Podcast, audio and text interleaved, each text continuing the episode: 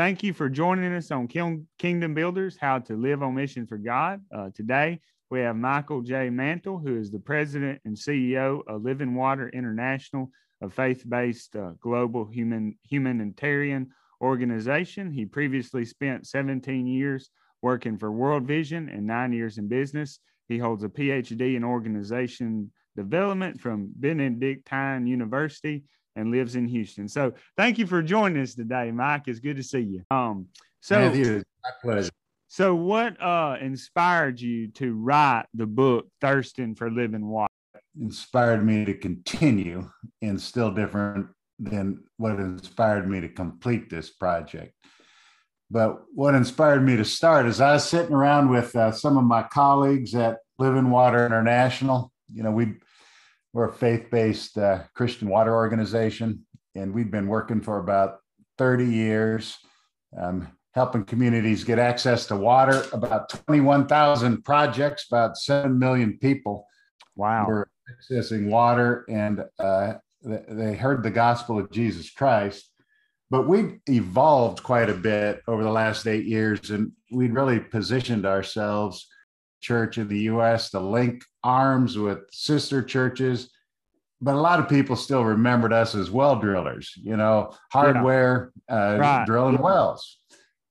So we're sitting around the table and you know, some of my friends said, you know, you really need to write a book about this so people can catch up with who we are. And uh, and I just kind of laughed because I didn't have any bandwidth to write a book. I've never written a book, and um, and I was in no condition to write a book. You know, I was having a kind of a tough time in life. Um, but what started me was just, you know, this request from my staff colleagues, you know, to kind of right. tell the story about Living Water International. And then, and as I got into it, world and talking to, you know, people from my past, I was using them, using their churches got excited about it, you know, and I wanted to start telling this, you know, you might remember a couple years ago, um, a lot of our press was saying what's wrong with the church. And, right. and that wasn't the church I've been experiencing. In the middle, I said, I got to tell what's what's right with the church. One time in my prayer uh, time in, in the morning, when I was kind of feeling a little exhausted from the project, I felt the Lord was saying, you need to tell the story of my faithfulness about how I have been faithful. Tell my story. Yeah. And then that became kind of an act of obedience. How am I going to get to the end of this telling, you know, okay, Lord, I'll tell your story of faithfulness. Right. And then finally, what's what occurred to me is people really only care about their own stories. uh, and uh, so then we kind of shifted this book to be reflections, helping the reader discover God's stories of faithfulness in their lives. And, you know, kind of using my story and that of living water as kind of an engine to pull them through their own processes, discovering what God has done in their lives, and then maybe inviting them to into his big plan. And so when I finally got to the end of it, I said, you know, we got something worth doing because if we can get people talking about their own stories of God's faithfulness, uh, it will pass positive. And Lord willing, more people will engage in God's, you know, creative uh, and redemption story.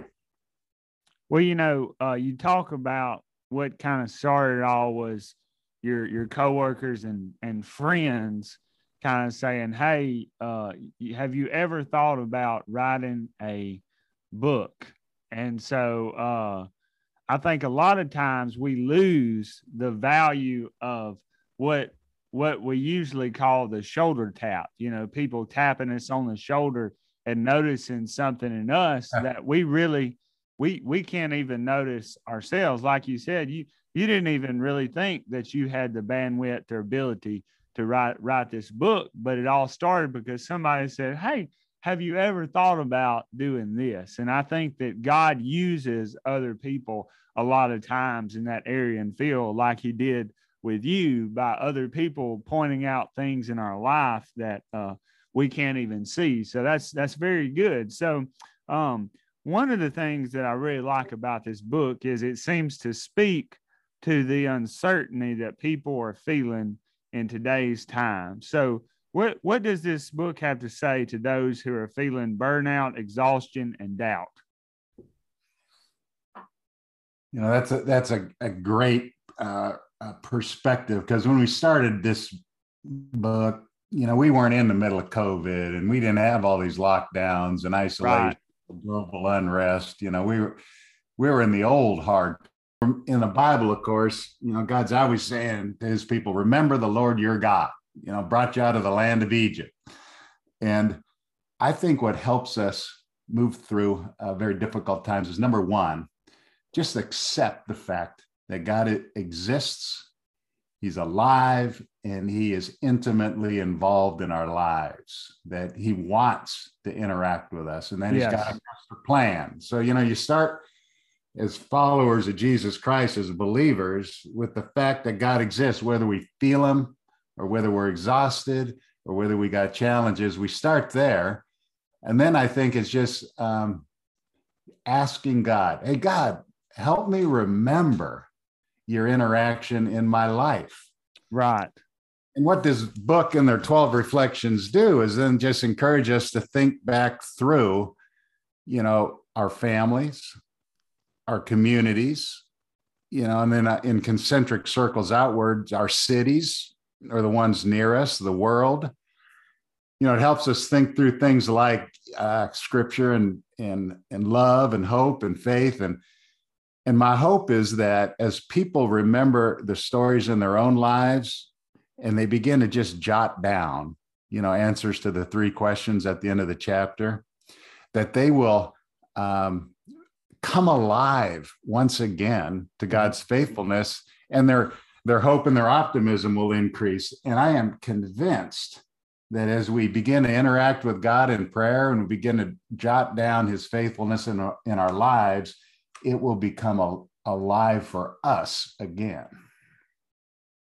Well, you know that's a that's a good answer, and and I feel like that is a, a great strategy because when we remember and reflect on what God has done in the past in our lives, it gives us the courage to trust Him with what He is going to do in the future and kind of give Him the reins because sometimes we're afraid to give God the reins because we're scared it's all going to go south and we don't want that to happen. But when we do what you're talking about, we go back and we say, well, this was this impossible situation and this impossible situation. And guess what? God intervened. It's cool. It's under control. And so now it's like, hey, I need to give God the and have the courage to trust him in the future. So that's a that's a great point. Uh, so one of the things that this uh, book highlights is those moments when we all question God. So, what brought you back to his presence in your life when you were dealing with that? Well, you know, that I think, at least for me, when I began to question God, was, you know, first there was, you know, kind of emotional wear and tear. You know, my dad died and my wife was diagnosed with cancer, you know, and then it got compounded in my yeah. work environment. Right. right. With, you know, there was uh, economic challenges, global recessions. You know, they got worse and worse. With, remember when Hurricane Harvey hit us, and and and you know, then the pandemic. You know, towards the end of this book, and the physical uh, wear and tear, the emotional wear and tear, and then there's you know, for me, it was kind of fear of failure that yeah. maybe maybe what I thought was God talking to me in the past really wasn't. And I began to doubt, doubt that I was hearing God. And when you doubt you're hearing God, then you really begin to say, well, maybe I begin to doubt God. Yeah. And, you know, the thing was, God uh, never left me, his presence never left me, but I got numb to the reality that he was there. And, um, and I just began to ask him to come back, let me hear, let me help me solve some of these problems. And but I had to I had to take some steps. I had to get up early. I had to uh, you know dedicate some open-ended time, and then I had to ask them, and I had to listen.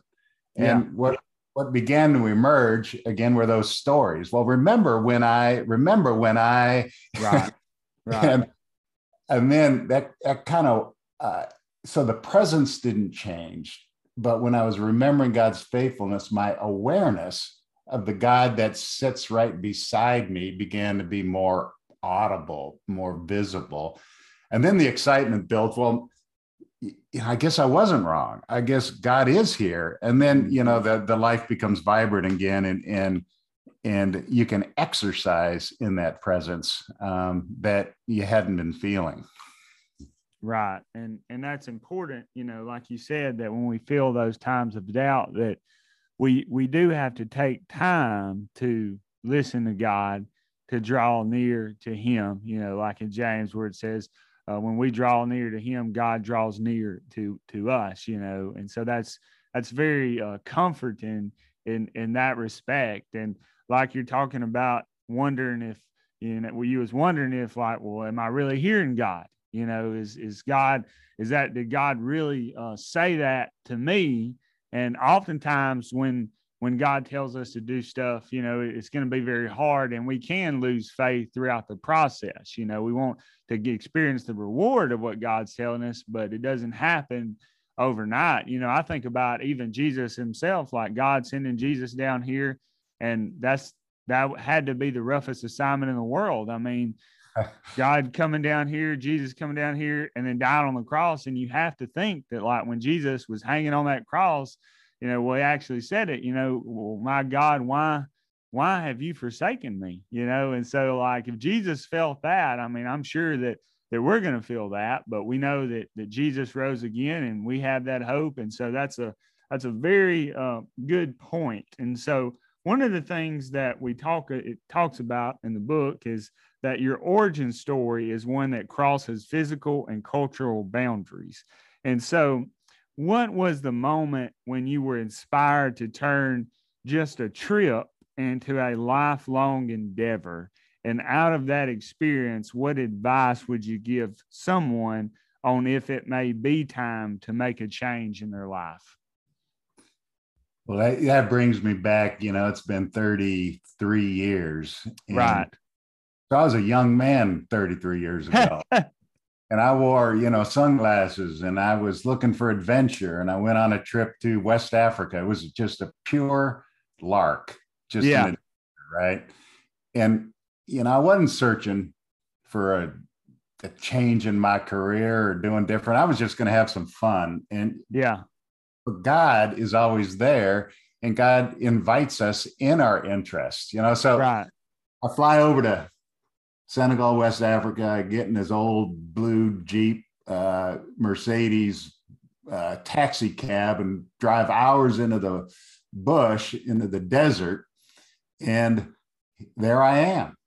And I am having this great time. We're drilling a water well and assembling a windmill. And, you know, I'm meeting all these, you know, tribal people that spoke French in this language, Wolof. You know, they I was the first foreigner they'd ever seen, and I was really?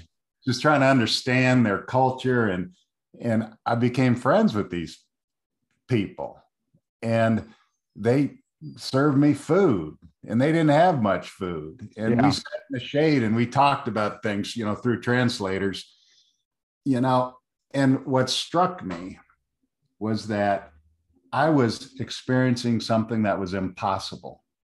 There was it was impossible that some kid, business kid from Ann Arbor, Michigan, could be in the middle of a desert drilling a water well with a Wolof tribe and experiencing like being a time traveler. Like right. I was, I was in back in time. And and then God used that little open moment in my heart where I, I was just by myself up on this hill looking at all this stuff. And I said, God, you are the master strategist. What I'm experiencing here is impossible. I could never figure out the world, but if you got it figured out, I want to work for you. Right. And I just started praying, God, open a door. I want, I want to, I want to work for you because you're an amazing, and I called him the master strategist. But I didn't decide that I would shift my career. I just asked God to open a door. Yeah. And I I'm a little embarrassed to admit I prayed that prayer for three years. I prayed it every day. Lord, open the door. I want to follow you because you're the master strategist. And things would come and they weren't the right things. And I just keep keep doing my job. And a lot of things came. I I dabbled in some things, you know, a little soup kitchen work, a little Christian school board work, you know, this and that.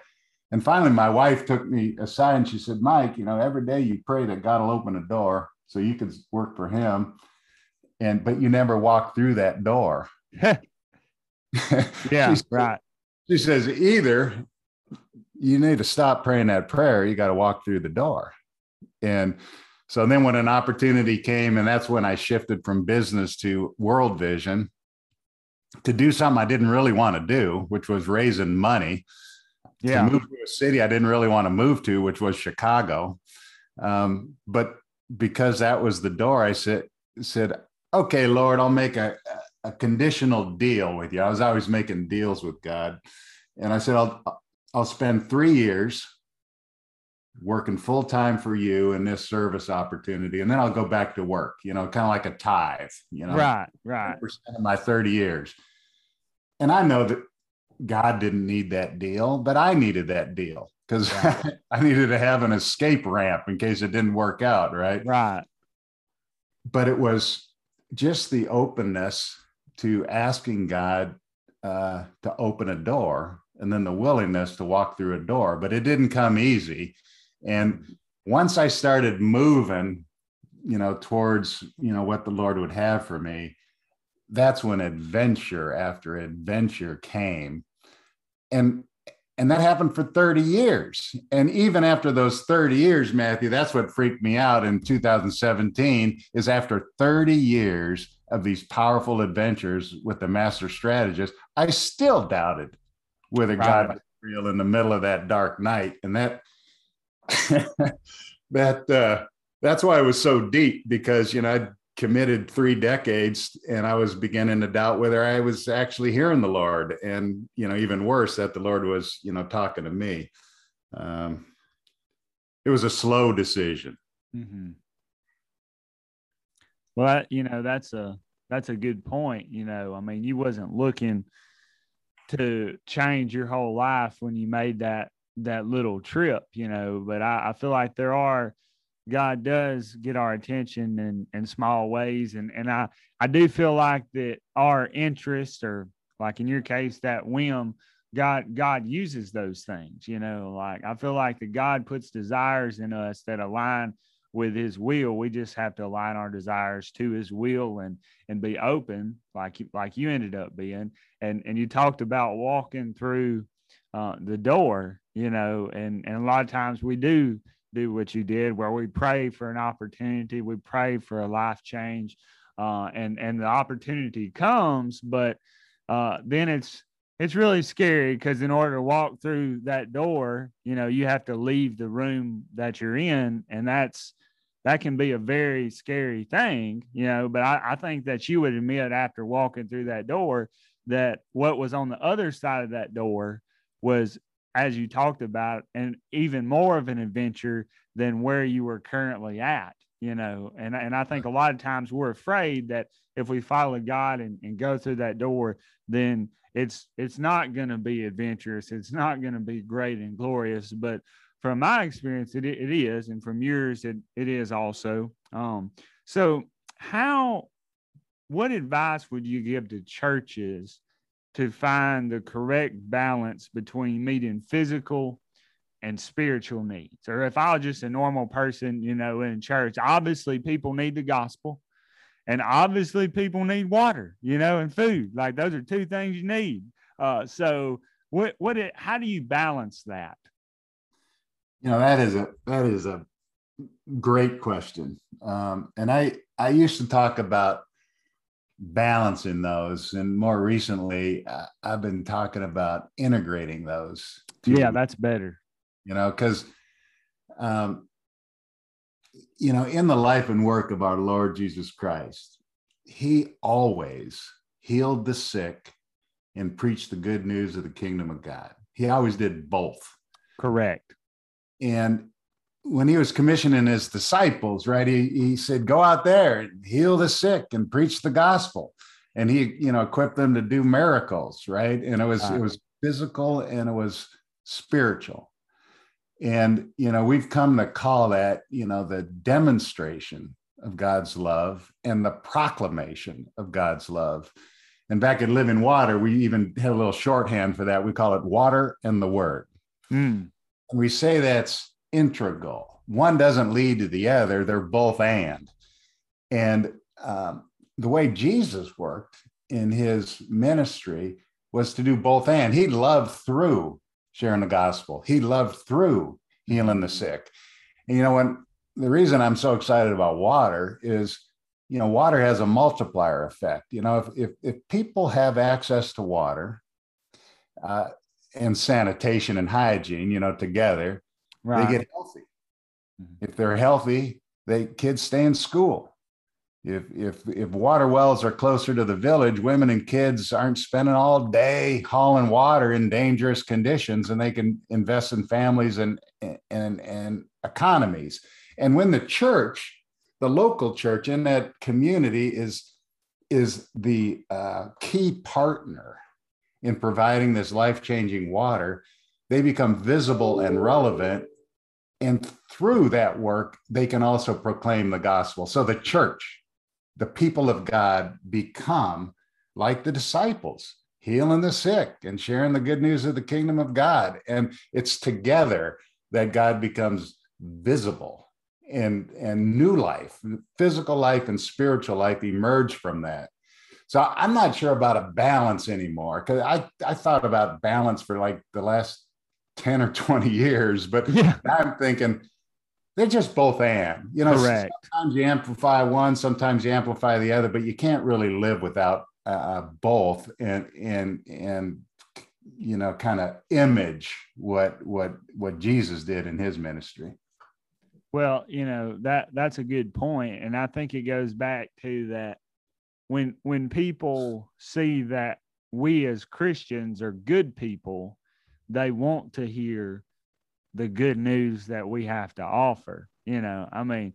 people can say a lot of things about Christians, but if they see that, hey, we, you know, supported, sponsored this uh, this water well in you know the outback of Africa providing water to all these people that needed it to survive like that really lifts up our image in the eyes of others and and when our image is lifted up then that gives us a better platform for the message that we we have. And I think Jesus did that like you talked about. I think that's a great point about uh, integration you know that it's not really a balance. You need the others. And and and like you said if if that's the model that jesus did i mean i think he was pretty successful you know i mean like like it amazes me in scripture where it's like he had so many lost people trying to find him they'd be following him everywhere and all I know is when I get done preaching, there ain't nobody following me home. You know, like Jesus, that is amazing. And you're right. It's because yes, he took care of the physical needs and he also shared the gospel. And so that's a that's a great, great help. Well, uh, man, thank you uh, for coming on the show. And what's one thing, you know, if if people read this book, what's the one thing that you hope that they come out of this with? I hope that they first of all rediscover that God is alive and well, loves them and is inviting them into this plan of redemption that that that becomes very real to them and that that becomes real to them through reflection and telling their own stories mm-hmm. of God's faithfulness. Right. And then telling those stories to somebody somebody in their family somebody in their church or or even writing them down in a paragraph or a page and sending them to me and and letting me post them. Right. Because I think if we can tell our stories, that is sharing the good news of the gospel. And, and people will be delighted to see that God is alive and well. The church is active and a change agent, and, and there's hope uh, as we move into these uncertain times. Well, I, I mean that that's a good point because you know I was thinking about the other day. Why do we even do what we do. Like, why do we go to this barber why do we buy this product? And 90% of the time, it's because somebody else tells me their story and they're like, oh man, you got to go here. You know, and so that, that's a good point. If we can just tell our story, there's something about somebody sharing their experience and it was a good experience and it lifts up our confidence in that. And so that's a great help when we can share the good news in that way. Uh, well, look, uh, we we appreciate you uh, taking the time for this interview and coming on the show. Well, thank you, brother. It, was a delight for me. And if people want to tell their story, just send them to thirsting for living water. Thirsting for living water. Okay. All right. Well, thank you for listening to Kingdom Builders and uh, have a great week. Goodbye.